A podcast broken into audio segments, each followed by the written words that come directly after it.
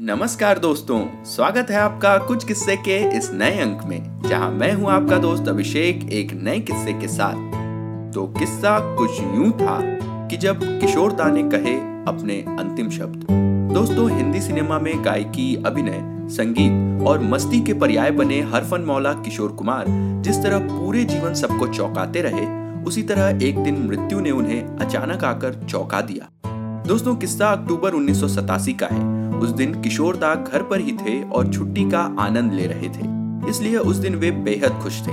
पतली लीना ऊपर शयन कक्ष में पीठ की मालिश करवा रही थी और किशोर दा एक film, the river of no return देखने बैठ गए। तभी अचानक पत्नी लीना और मालिश करने वाली बाई को कुछ गिरने की आवाज़ सुनाई दी। बाई देखने को आई तो चौक गई, क्योंकि कोई सामान नहीं, बल्कि खुद किशोर दा गिर गए थे। उन्हें दिल का दौरा पड़ा था। पत्नी लीना पहुँची तो किशोरदा ने उनसे सीने में दर्द की शिकायत की। किशोरदा के हमेशा मज़ाक मस्खरी वाले व्यवहार के चलते पहले तो पत्नी को यही लगा कि वे मज़ाक कर रहे होंगे। किंतु जब एहसास हुआ कि यह हृदय घात ही है तो वे डॉक्टर को बुलाने दौड़ी।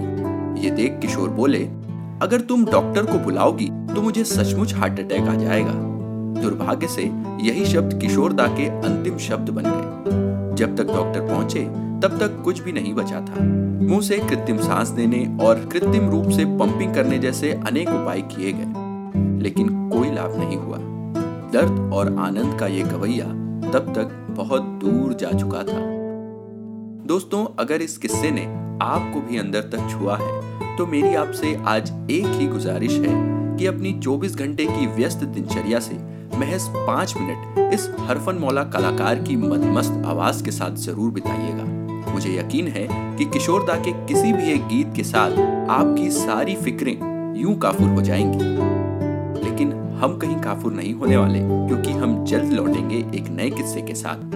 अगर आपको ये और हमारे पिछले किस्से पसंद आ रहे हैं तो इसे अपने यारों दोस्तों के साथ शेयर करें, अपनी प्रतिक्रियाएँ हमें कमेंट्स के ज़रिए बताएँ, और अगर इसी तरह के और भी किस्से आप सुनना चाहते हैं तो हमारे चैनल कुछ किस्से को फॉलो या सब्सक्राइब करें और नोटिफिकेशन ज़रूर ऑन कर लें। क्योंकि अगले किस्से में हम आपको बताएँगे कि जब चाइना पिक्टोरियल के नक्शे से दुनिया चौकी, लेकिन भारत सोता रहा।